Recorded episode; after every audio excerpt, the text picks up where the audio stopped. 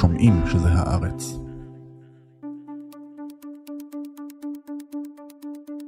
בשבוע שעבר נמדדו בכדור הארץ ארבעת הימים החמים ביותר מאז ומעולם. אבל החדשות המבהילות האלה לא זכו לתעודה גדולה במיוחד. בעיתוני העולם המשיכו להתעסק בכל הדברים המסעירים האחרים.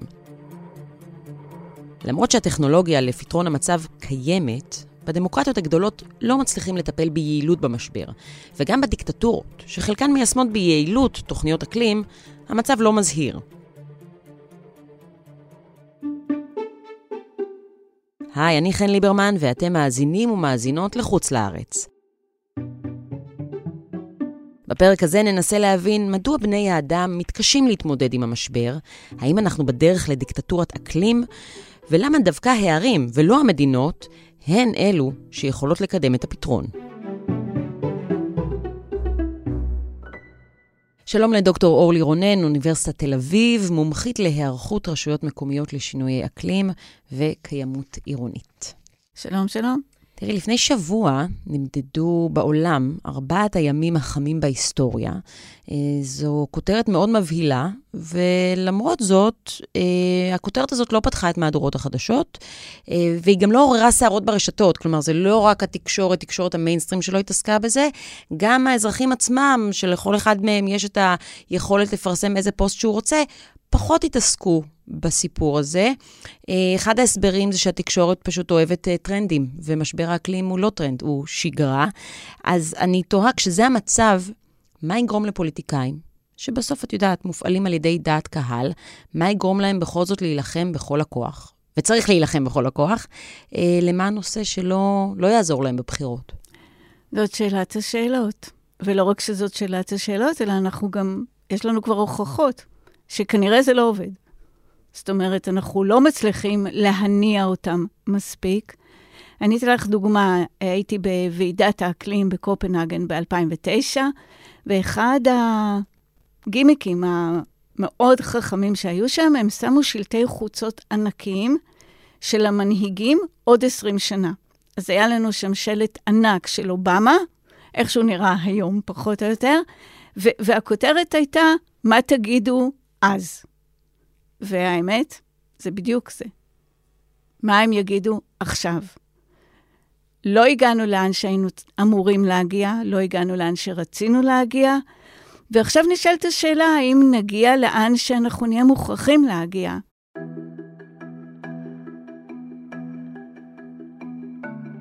לפי מחקרים פסיכולוגיים והתנהגותיים, בני אדם מתקשים להעריך סכנות כמו אלו שמביא איתו משבר האקלים. מבחינה הישרדותית, אנשים נוטים להתרכז בבעיות מוחשיות ומיידיות, ומתקשים להקריב קורבן בהווה בשביל להימנע מבעיה בעתיד. בנוסף, בני אדם מעריכים הערכת חסר, סיכונים שנמצאים במורד הדרך. לפי המחקר, אנשים גם נוטים להתעלם מבעיות שמופיעות בריחוק גיאוגרפי. הם מתמקדים בסכנה בסביבתם המיידית.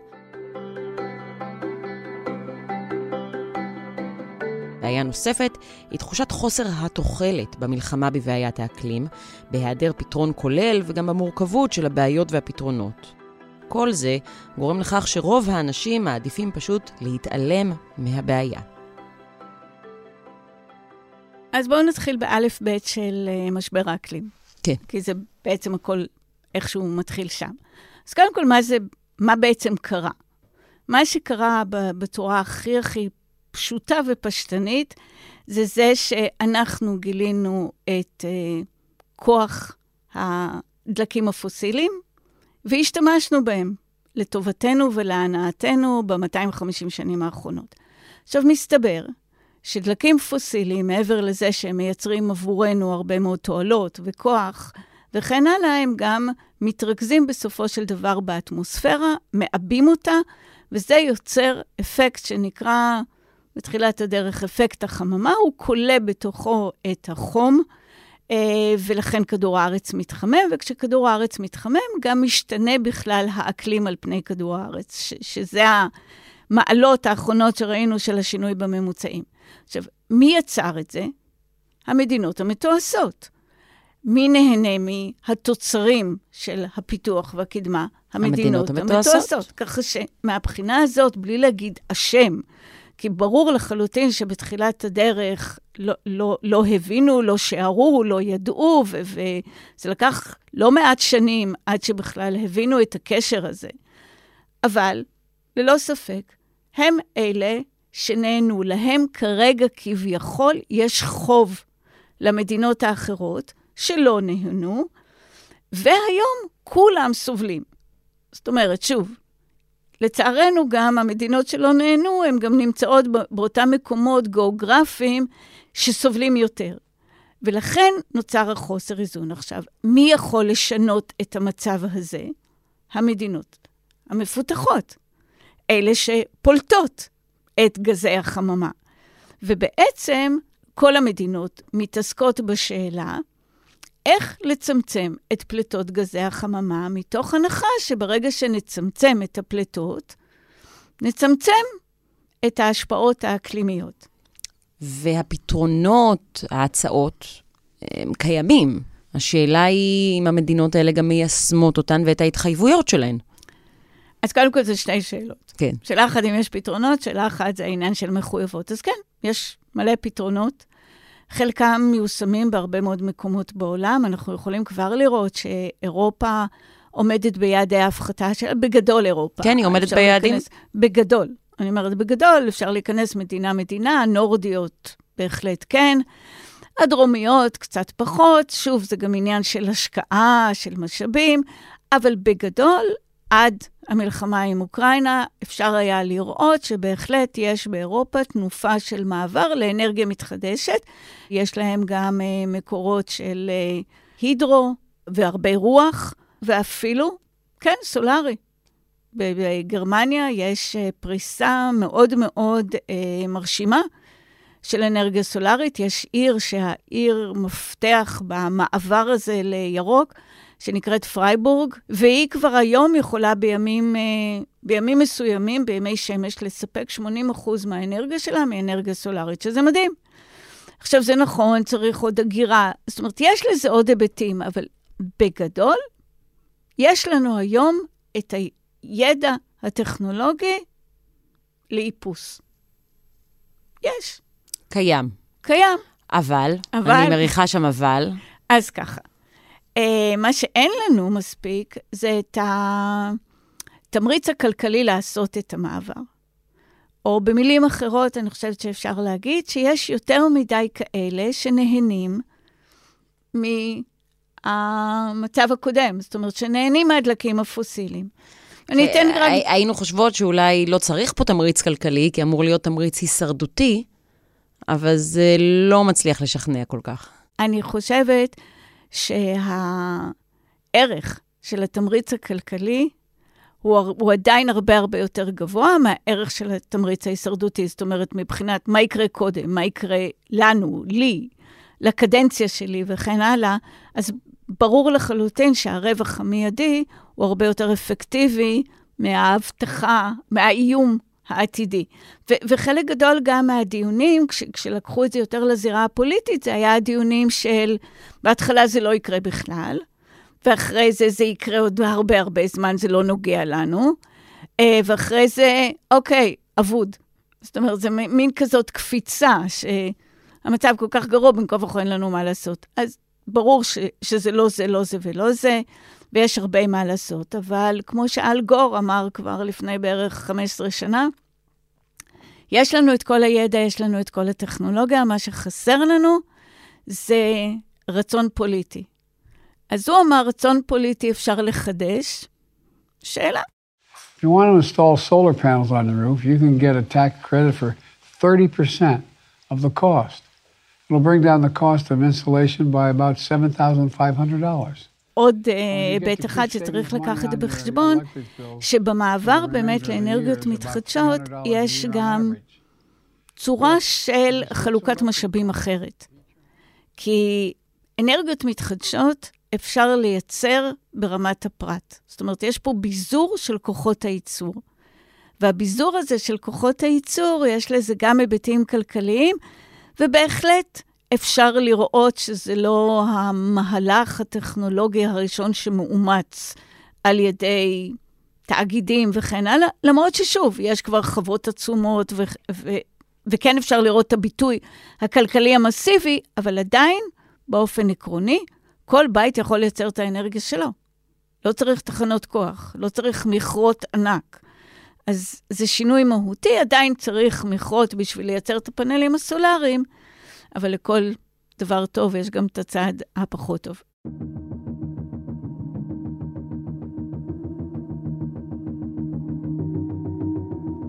משבר האקלים מהווה סכנה קיומית לדמוקרטיות. לפי דוח של ה-איי די אי איי, גוף בינלאומי שחוקר דמוקרטיות ופועל לחיזוקן, ככל שיגברו גלי החום והבצורות, וככל שהדמוקרטיות לא יצליחו לספק פתרונות יעילים למשבר, המשטרים בעולם יהפכו ליותר אוטוקרטיים ויקצצו בזכויות הפרט, כפי שקרה בעת ההתמודדות עם משבר הקורונה. In the twenty fourteen midterm election, sixty-one percent of environmentalists who were also registered to vote decided not to vote that year. אחת הבעיות של דמוקרטיות בטיפול במשבר היא חשיבה לטווח קצר. כי המצביעים והפוליטיקאים מתמקדים בכאן ועכשיו, וזה על חשבון הדורות הבאים. חוקרים שונים מציעים דרכים להתמודד עם הבעיה הזאת, בין היתר הורדת גיל ההצבעה, וגם שילוב של גורמים שתפקידם לדאוג לאינטרסים של הדורות הבאים במעגל מקבלי ההחלטות. Did we aggressively fight against some of the science? Uh, yes, but there's nothing there's nothing illegal about that. בעיה נוספת של הדמוקרטיות היא ההשפעה העצומה של חברות דלקי המאובנים על הפוליטיקה. לפי דוח שהתפרסם ברויטרס, בין השנים אלפיים עד אלפיים ושש עשרה, חברות דלקי המאובנים בארצות הברית הוציאו שני מיליארד דולר כדי להשפיע על פוליטיקאים ועל מדיניות האקלים. וזה פי עשרה מאשר ארגוני הסביבה. נראה שאחד הכשלים הכי מדאיגים בכל מה שקשור למשבר האקלים הוא חוסר היכולת של דמוקרטיות דווקא להתמודד ביעילות ובמהירות, במהירות הנדרשת עם המשבר הזה. כאן צריך לקחת בחשבון שגם דיקטטורות נאורות, לפחות בעיתות משבר, הן מספקות פתרונות, וסינגפור זה בהחלט דוגמה מאוד משכנעת, אה, לפח... אולי לא להיבט האזרחי דמוקרטי, אבל בהחלט להיבט האקלימי שניתן לעשות שינויים, שמצמצמים פלטות ומייצרים חוסן. אז מה באמת אפשר ללמוד לא רק מסינגפור, אלא גם מסין? שאפשר לחולל שינוי מאוד מאוד משמעותי באיכות הסביבה, לאו דווקא באיכות החיים. או מה שאנחנו נגדיר, אבל כן. האם אפשר ללמוד מזה שיעור שאולי לא, אנחנו לא, אולי לא רוצות כל כך ללמוד, שאולי זאת הדרך היחידה גם? אני לא בטוחה לגבי הדרך היחידה, אבל אני מסכימה איתך שככל שאנחנו לא נעשה, אנחנו מתקדמים לפתרון הזה. כלומר, לפתרון ולכן, ש, ש, שלא תהיה ברירה, אלא דיקטטורת אקלים. זה אחת החששות הגדולות שלי, שנגיע באיזשהו שלב להכרה הזאת, שחייבים לעשות משהו, שחייבים לעצור את הכל, ופשוט יעצרו את הכל. ויעצרו את הכל, כמו שגם אמרנו, באותם כלים, שהם לא כלים דמוקרטיים, שהם כלים שהם בטח לא אה, שוויוניים, ומסתכלים על האוכלוסיות היותר מודעות והיותר פגיעות, ו- וכן, יגיעו לצערנו הרב, מאוד יכול להיות שיגיעו לשם, והתסריט וה- החלופי לזה, זה שנתכנס בעולם שיהיה מבוצ... שהקהילות המוגנות יהיו עוד יותר קטנות ומאובטחות, ואנחנו נסתכל... מתחילים להסתכל על משהו שיותר דומה לדרום אפריקה של המאה הקודמת.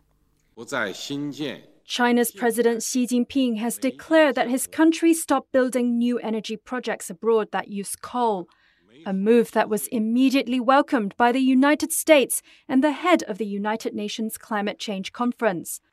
אז יכול להיות שדווקא במדינות המתקדמות ביותר, שבהן אנחנו גם רואות את הקולות הכי ברורים לפעולה, כדי להתמודד עם משבר האקלים, שם דווקא אנחנו נמצא את עצמנו בדיקטטורת אקלים? אני לא בטוחה שנמצא את עצמנו במצב של דיקטטורת אקלים, אני לא הייתי בוחרת במונח הזה. אני כן חושבת שאנחנו יכולים להגיע, קודם כל דיקטטורות יכולות להיות מובילות בשינוי מדיניות אקלימית, ואת זה אנחנו כבר רואים. זאת אומרת, על זה ברור שזה יכול לקרות. רואים את זה בסין, בסינגפור, עוד דוגמאות? אני לא יודעת אם אפשר להגיד מדיניות הנפט, יש שם הבזקים, אבל בסופו של דבר הם יושבים על נפט, אז, אז אני לא לגמרי משוכנעת. מרוקו, שממלכה, בהחלט אחת המובילות, לפחות בהיבטים של אנרגיה סולארית, אז יש אה, עוד אה, הבזקים של אופטימיות בעניין הזה. ו- ושוב, אני חושבת ש- שמה שיותר צריך להטריד אותנו, זה זה שאנחנו נאלץ להיכנס למצב של כפייה, או למצב של הסגר, בגלל המצב. שזה כל דמוקרטיה גם יכולה להיכנס אליה, בכל סיטואציה חירומית. הדוגמה הכי טובה להתארגנות עולמית שאני יכולה לראות בזמן האחרון, זה הקורונה. ודמוקרטי זה לא היה. או בוא נגיד, יש הרבה סוגיות לא דמוקרטיות, אבל, אבל הייתה משימה, היה צריך להציל הרבה אנשים. ו, ויכול מאוד להיות ש, שההתארגנות בסופו של דבר תהיה התארגנות מהצד הזה, וחבל. אז כי מתכוונת התארגנות לא דמוקרטית. התארגנות חירומית. ו- והתארגנות חירומית הרבה פעמים אין לה ברירה אלא להכתיב הכתבות, לצמצם חירויות, להכתיב מה לעשות. זה יכול להיות בהסכמה טוטלית, וזה יכול להיות בהסכמה חלקית, אבל בסופו של דבר, כשאנחנו נמצאים בסיטואציה של חירום, אז המערכות פועלות אחרת, והחשש הגדול שלי, זה שאנחנו נגיע לסף הזה, שאנחנו הופכים את הבעיה להיות סוגיית חירום, בעוד שהיא הייתה יכולה להיות בעיה, לא בעיה, היא הייתה יכולה להיות הזדמנות לסג... עדיין יכולה, עדיין יכולה להיות הזדמנות לסגסוג, הזדמנות לשינוי, הזדמנות לתיקון. כי כשאנחנו מסתכלים עכשיו אחורנית על ה-מאתיים וחמישים שנה, כן, הם יצרו הרבה מאוד תועלות והטבות, אבל הם גם יצרו גם הרבה מאוד עוולות, וחוסר צדק, ופגיעות בבריאות, ופגיעות באיכות החיים.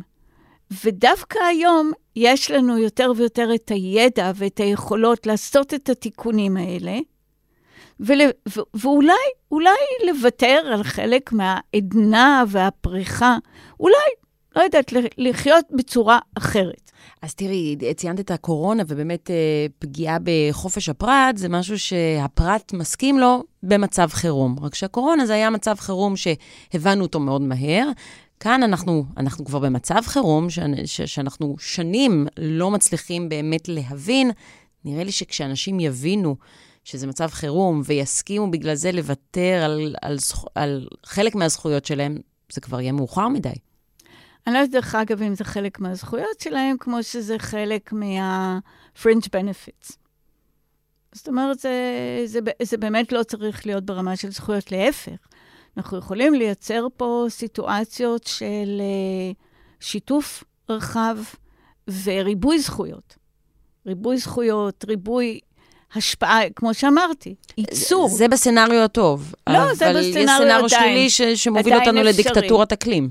עדיין, עדיין אני טוענת שאנחנו יכולים להיות בתוך הסצנריו הטוב, ואנחנו כן רואים אותו קורה, ב- נכון, בנורדיות, כרגיל, הדוגמאות יהיו איסלנד, דנמרק, שוודיה, נורבגיה. נכון, לטביה. את יודעת להסביר למה דווקא, למה אצלן זה עובד? אז יש, שאלתי לא מעט פעמים, ואחת התשובות שקיבלתי זה שמעבר לעניין שכן לנורבגיה יש מלא משאבים, ויש להם כסף וזה, נשים את זה בצד, אבל אחת התשובות שקיבלתי זה היה התחושת הקהילה שלהם. זאת אומרת שברור להם לגמרי שהם ביחד במשבר והם ביחד בפתרון, ו- ולכן יש איזושהי הבנה כנראה יותר עמוקה, אני אומרת שוב, לא חותמת, הרבה יותר עמוקה של הרעיון הזה, של השותפות ושל נחלת הכלל.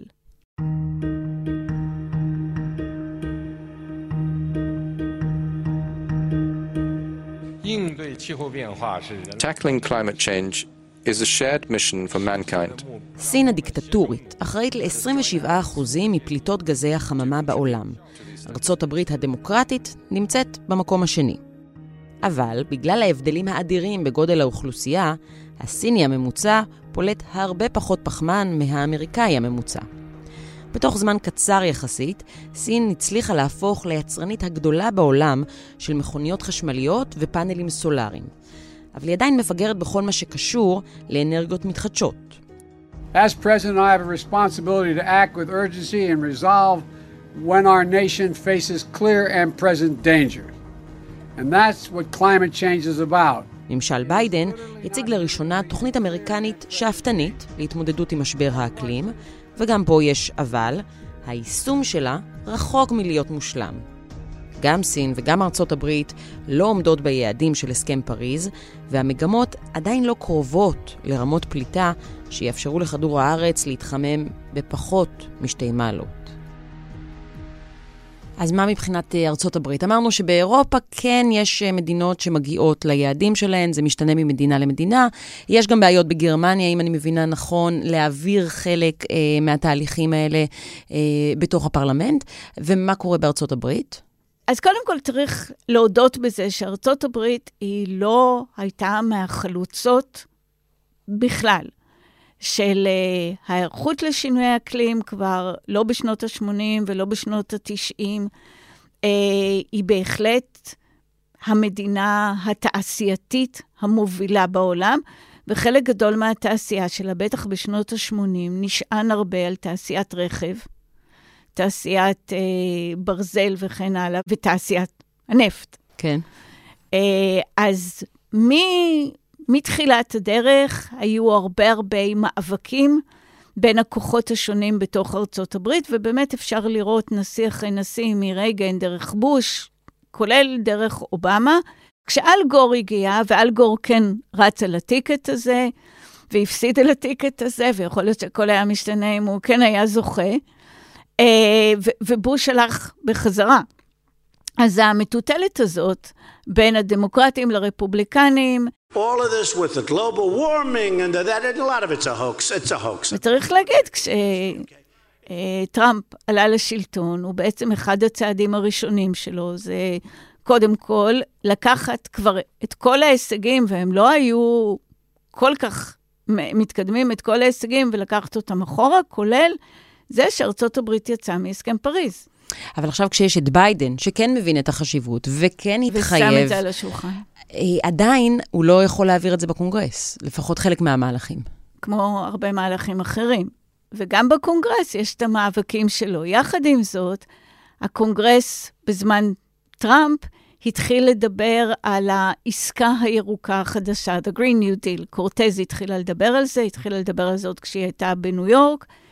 ו- ופה גם יש מפגש מאוד מעניין, שבארצות הברית הוא כבר נמצא משנות ה-תשעים, בין הכוח הפוליטי העירוני לבין הכוח הפוליטי הפדרלי. אז למשל, אם התחלנו לדבר על בוש, אחד ההסכמים הראשונים שהיו בשדה האקלים, זה הסכם שנקרא הסכם קיוטו, כי הוועידה הייתה בקיוטו, ו- וזה ההסכם הראשון שניסו להסדיר את כמות הפליטות שמדינה יכולה לפלוט. היו, זה, זה כלל סחר, זכויות, פליטה, אבל ניסו להסדיר את זה. ובוש היה זה שאמר, ארצות הברית לא נכנסת להסכם קיוטו, כי זה נוגד את אורח החיים האמריקאי. זאת אומרת, עד כדי כך.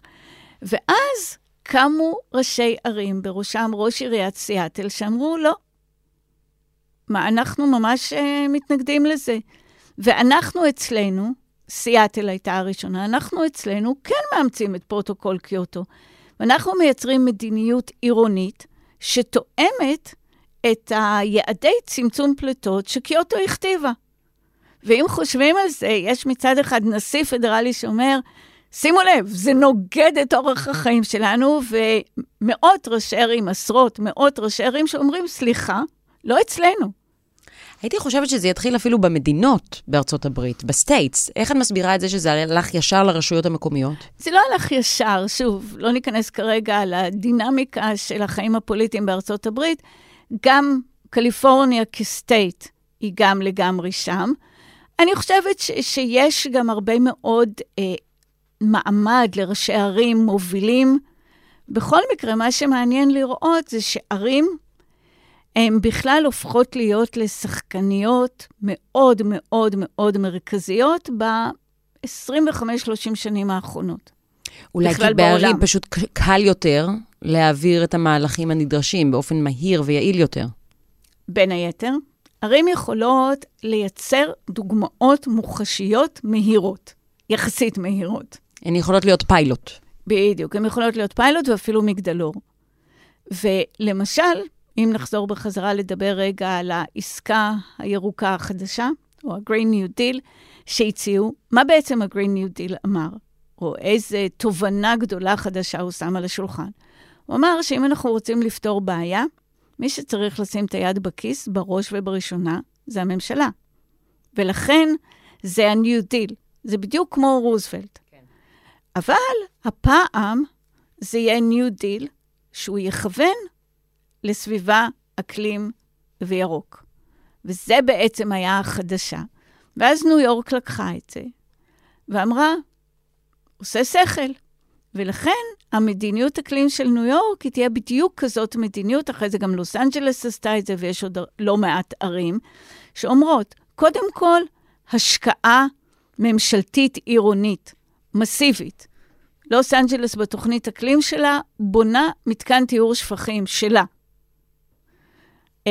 ניו יורק גם עושה הרבה מאוד השקעות בתחבורה ובבנייה ציבורית, וגם חקיקה חוקים, חוקים מקומיים, שמגבילים את היכולת של גורדי שחקים לפלוט אה, גזי חממה, או, או הם אחראים לצמצם את פליטות גזי החממה שלהם, בצורות של אנרגיה, בשימוש בחומרים, יש להם סדרה שלמה של דברים, ו- והעיר ניו יורק מחייבת היום, בניינים גבוהים, לעמוד בתקנים שהיא קבעה. אז אנחנו רואים קודם כל איך יש דיאלוג מרתק בין המדינה לבין הערים, וזה דיאלוג שאנחנו רואים בהרבה מקומות בעולם, כולל בישראל. אה, אני חושבת ש... זה, זה, זה מספיק כדי באמת להוביל שינוי? זה מספיק השאלה, בשביל להציל את העולם? זהו, אני אשאל בפשטות. זה שתי שאלות. השאלה אם זה מספיק בשביל להוביל שינוי מספק. Okay. אז... תראי, החישובים אומרים שאם המדינ... הערים החזקות בעולם יעמדו ביעדי הפחתה שלהם, נגיד כמו יעדי פריז, אה, זה יכול כמעט להביא אותנו ליעדי פריז. שוב, השאלה כמה? כשאנחנו מסתכלים על צורות המשטר השונות והדרך להתמודד, אז, אז אני חושבת שאפשר להבין שדמוקרטיה, מדינה דמוקרטית, אולי באמת היא מסורבלת מדי בשביל להעביר מהר מהלכים אה, נדרשים. אבל כמו שאת אומרת, הערים הן גם דמוקרטיות, אבל דמוקרטיה ישירה, אה, כזאת שקל יותר להתקדם בה. כלומר, זה, זה, אני אופטימית ממה שאת אומרת, כי אני מבינה שאולי גם דמוקרטיה היא עדיין צורת המשטר נכונה, אבל אולי דמוקרטיה היא ישירה יותר. גם דמוקרטיה היא ישירה יותר, אה, וגם אני חושבת שחלוקת אה, יכולות ומשאבים רחבה יותר. The political will is nowhere to be seen. The people in power are spending their time looking for false solutions and finding and creating loopholes which maintains business as usual and keeps them in the position of power. אז הערים אולי ישמשו באמת דוגמה ולא המדינות, אבל בסוף המשבר הזה הוא כלל עולמי. הזכרת קודם את הקורונה, אז בקורונה, אם בברזיל או בארצות הברית החליטו לא לעשות כלום, מי ששילם את המחיר הם האמריקאים והברזילאים, אבל פה המצב שונה לחלוטין.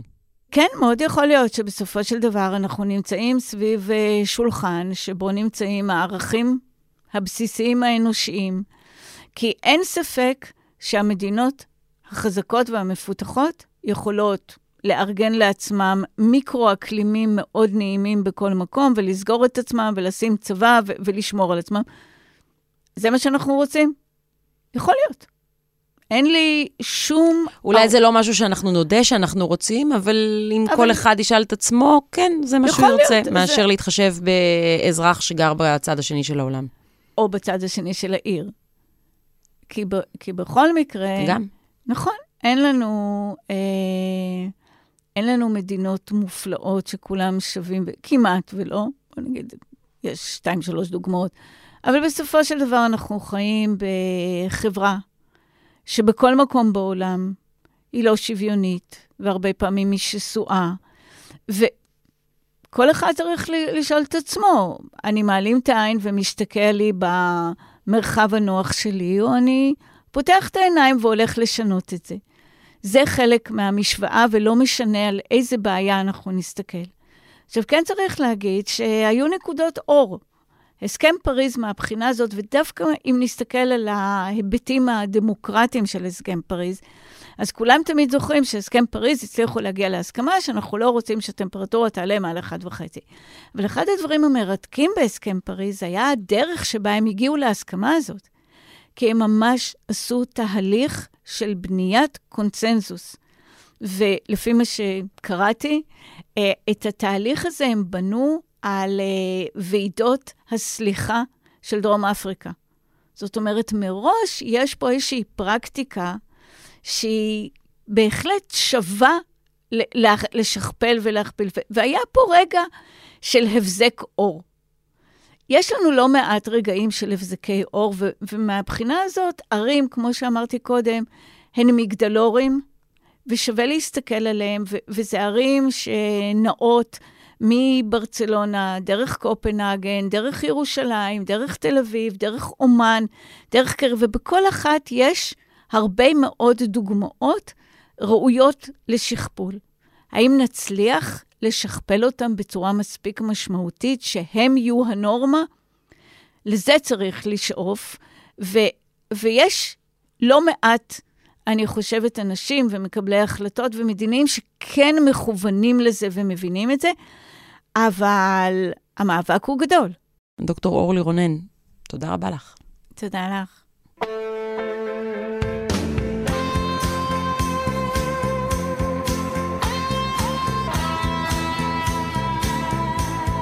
עד כאן הפרק הזה של חוץ לארץ. אתם יכולים למצוא אותנו בכל הפלטפורמות שבהן אתם מאזינים לפודקאסטים, וכמובן שאתם גם מוזמנים לשתף. תודה רבה לאסף פרידמן, אמיר פקטור, אברי רוזנצבי ורועי סמיוני. אני חן ליברמן, נשתמע בשבוע הבא.